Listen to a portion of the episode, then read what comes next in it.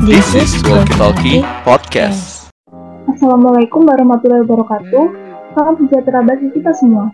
Shalom, Om Swastiastu, Namo Buddhaya, Salam Kebajikan. Halo teman-teman IE, gimana nih kabarnya?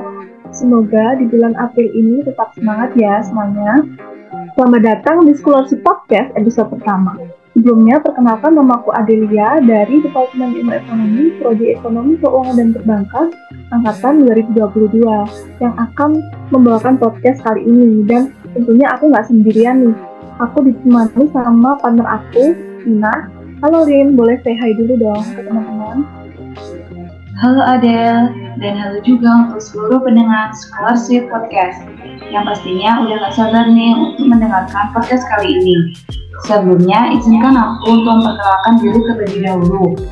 Halo, nama aku Lina dari Departemen Ilmu Ekonomi, Prodi Ekonomi Keuangan dan Perbankan Angkatan 2022.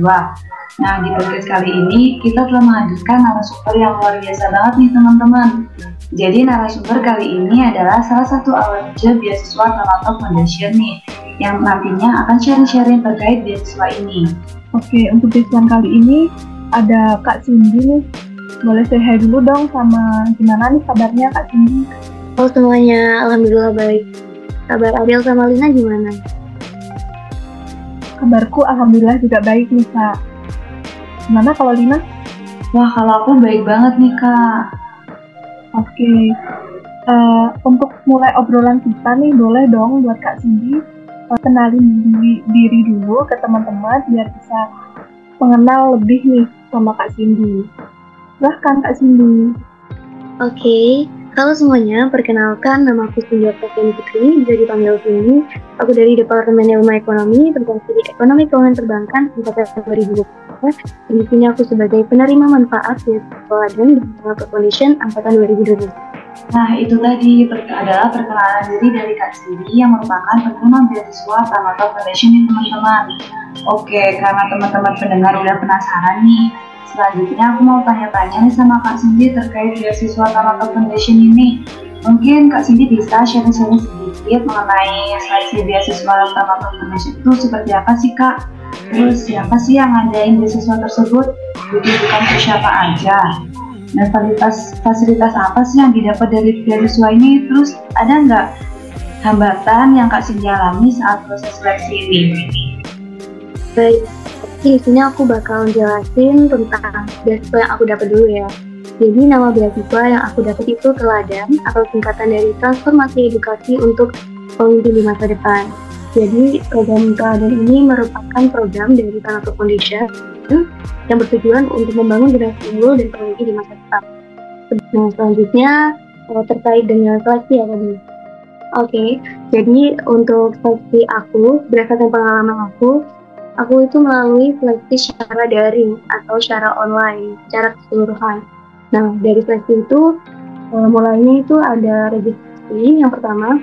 Jadi teman-teman di sini kalau misalkan mau daftar peladan itu uh, dilakukannya registrasi secara online. Teman-teman bisa isi biodatanya, terus itu diisi nilai raport SMA-nya, semuanya diisi.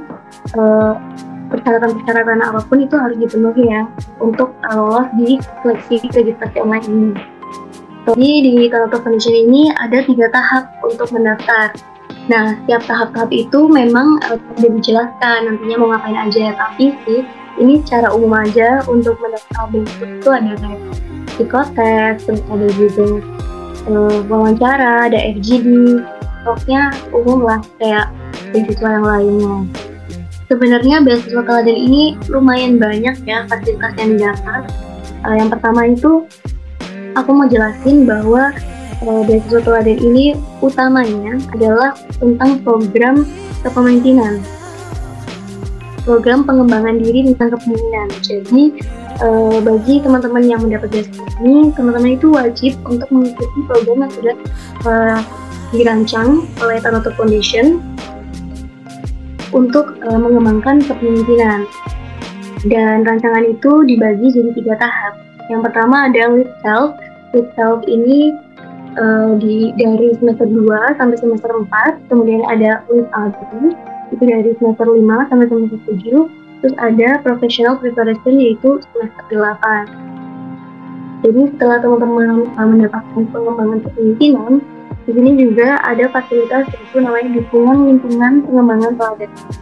Maksudnya apa? Jadi maksudnya di sini tuh beasiswa teladan ini memberikan uh, suatu organisasi di setiap universitasnya. Oh ya, aku belum nyebutin kalau misalkan beasiswa teladan ini hanya untuk perguruan tinggi yang bermitra dengan teladan ya teman-teman. Jadi di Indonesia itu ada 9 perguruan tinggi yang bermitra dengan Tanoto Foundation. Ada UI, UGM, ITB, IPB, UB, UNIT, USU, UNRI, dan juga ada Universitas Andalas. Jadi uh, buat teman-teman yang berkuliah di pendidikan perguruan tinggi tersebut mungkin bisa langsung daftar ke teladan. Nah, tadi selain adanya organisasi di setiap kampusnya, itu juga akan ada internship. Jadi teman-teman yang masuk ke Beasiswa Teladan ini bisa langsung internship atau magang di Tanoto Foundation sendiri. Selain itu juga adanya sponsorship. Uh, ini adalah kesempatan buat teman-teman nih yang mau lomba tapi minta dukungan biaya dari Tanoto itu bisa langsung meminta ke Tanoto Foundation. Dan juga ada Global Experience Program, di mana program ini menawarkan teman-teman yang berprestasi untuk uh, melakukan program jangka pendek uh, seperti summer course, terus ada exchange program gitu-gitu. Terus selain tadi ada pengembangan kepemimpinan, terus ada dukungan pengembangan, ada juga yang pasti teman-teman tunggu-tunggu yaitu ada biaya dukungan uh, kuliah ya teman-teman. Jadi beasiswa teladan ini memberikan dukungan biaya kuliah dan tunjangan hidup untuk biaya kuliahnya itu alhamdulillahnya dibayarkan sampai teman-teman itu lulus dari awal semester sampai semester 8 dan juga teman-teman mendapatkan tunjangan hidup setiap bulannya yang nantinya akan transfer oleh penonton foundation ke rekening teman-teman dan juga yang terakhir fasilitasnya yang tentu ada jaringan alumni ketika teman-teman daftar di beasiswa dan kemudian teman-teman akan menambah networking teman-teman semua karena alumni teladan itu lumayan banyak ya teman-teman seperti itu. Uh, itu merupakan fasilitasnya. Selanjutnya itu terkait dengan untuk siapa ya beasiswa teladan ini. Nah ini merupakan hal yang menurut aku tuh menarik karena apa? Karena biasanya beasiswa itu uh, banyak yang memandang bulu istilahnya. Kayak misalkan minimal harus semester 3, minimal harus semester 4, terus habis itu untuk siswa yang berprestasi, untuk siswa yang kurang mampu, terus juga uh, biasanya itu digunakannya itu untuk uh, selain dari keluarga ASN itu nggak boleh daftar gitu-gitu itu banyak kan beasiswa lain kayak gitu. Tapi Tanoto enggak jadi beasiswa teladan ini uh, benar-benar emang dirancang khusus untuk mahasiswa baru atau mahasiswa semester 1 dari perguruan tinggi yang bermitra tentunya yang mana nggak memandang uh, dulu teman-teman kayak nggak memandang latar belakang teman-teman entah itu teman-teman orang kaya entah itu teman-teman orang kurang mampu atau teman-teman itu orang pintar bahkan teman yang biasa aja itu bisa daftar di beasiswa teladan itu. Makanya aku tertarik untuk daftar beasiswa teladan ini. Oke okay, itu uh, untuk selanjutnya itu ada hambatan apa sih yang pernah aku alami selama proses seleksi? Jadi waktu proses seleksi beasiswa ini kebetulan itu uh, aku pernah bentrok jadwalnya sama ospek kegiatan ospek. Jadi bahkan aku tuh sempat kayak aduh ini aku nggak bisa ngelanjutin nih karena memang jadwal itu bentrok. Tapi tapi baiknya Sanoto Foundation itu uh, ngasih form form tentang uh, isi keluh kesah dari anak-anak yang mendaftar dan juga bisa reschedule jadwal. Dan akhirnya akhirnya aku uh, ngisi dong buat reschedule setelah reschedule akhirnya aku bisa nyelesain uh, seleksi-seleksi ini dengan baik.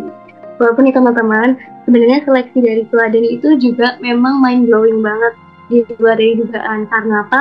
Karena uh, setiap seleksi itu dari Total Foundation itu kita nggak dikasih tahu besoknya itu kita mau tes apa kita mau ngakuin apa itu kita nggak dikasih tahu. Jadi memang kita harus benar-benar siap mempersiapkan diri mempersiapkan waktu kita entah itu kita bakal dikasih soal entah itu kita bakal wawancara atau kita FGD itu kita nggak bakal tahu jadi emang harus persiapin diri baik-baik wah iya oke okay.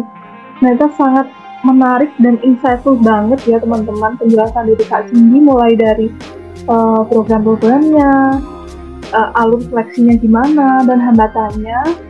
Uh, Alhamdulillah juga ya Kak Cindy bisa ngelewatin semua itu dan kemudian lolos jadi uh, penerima beasiswa Tonoto Foundation gitu kan ya. Oke. Okay. Gimana sih caranya Kak Cindy itu meyakinkan recruiter bahwa uh, Kak Cindy itu layak gitu untuk menerima beasiswa Tonoto Foundation ini? Oke, jadi untuk setiap tahapan wawancara itu aku kadang-kadang tuh kayak punya hal tersendiri yang aku pikirkan. Ketika kita wawancara itu memang kita harus benar-benar jujur sama diri kita dan kita tuh benar-benar tahu sama diri kita. Terutama di wawancara Tanoto Foundation ini ya, karena memang program beasiswanya itu mengenai program kepemimpinan, di mana kepemimpinan itu ya kita harus kenal sama diri kita dulu. Maka ketika kita wawancara itu kita emang harus benar-benar bisa mendeskripsikan diri kita itu apa, sifat kita gimana, dan kepribadian kita gimana, bagaimana kita mengolah sebuah permasalahan itu memang benar-benar kita harus deskripsiin dengan jelas. Nah, hal selanjutnya yang kita harus lakukan adalah kita mengenal tentang beasiswanya.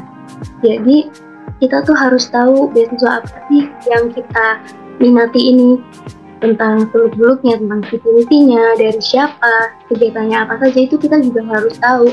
Jadi istilahnya gini, kayak misalkan kita mau melamar seseorang, kalau misalkan kita sudah kenal sama orangnya, orang itu bakal uh, memikirkannya, entah itu mau diterima atau enggak. Tapi kalau misalkan kita melamar seseorang, kita tuh nggak kenal sama orangnya, orang itu pasti bakal langsung nolak kan. Jadi uh, kita tuh emang harus kenal sama orangnya dan kita juga kenal sama diri kita supaya kita bisa deskripsiin diri kita itu dengan baik dan diterima juga dengan baik. Mungkin itu sih. Oke, ya. Jadi uh, buat teman-teman nih udah dikasih kan tips and trick wawancara uh, dari Kak Cindy. Yang pertama tuh yang utamanya harus bisa kenalin diri dulu ya Kak.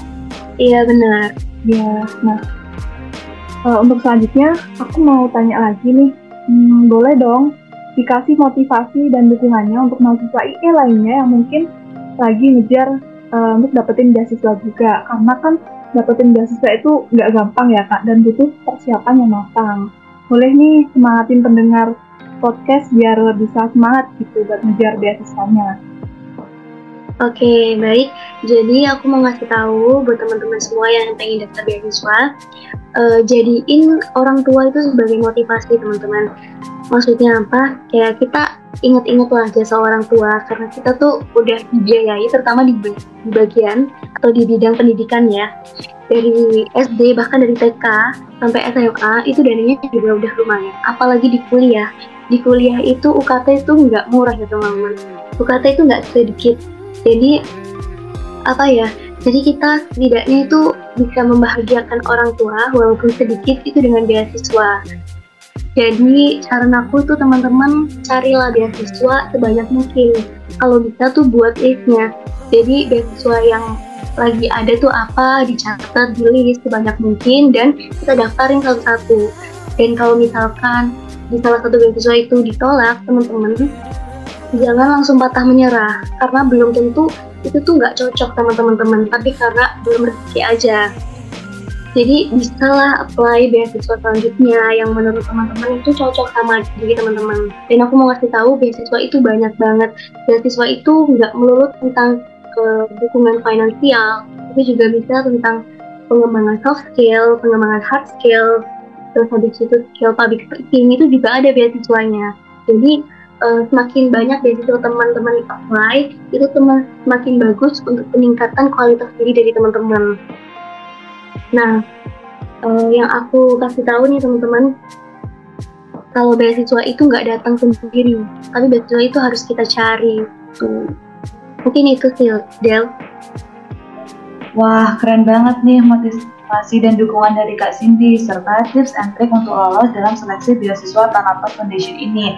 So pastinya teman-teman udah nggak ragu lagi kan nih untuk daftar beasiswa. Pokoknya sabi banget nih untuk diingat-ingat dan juga dipraktekkan apa aja yang udah dijelasin sama Kak Cindy. Dan tentunya sangat bermanfaat sekali ya pembahasan kita bareng Kak Cindy kali ini.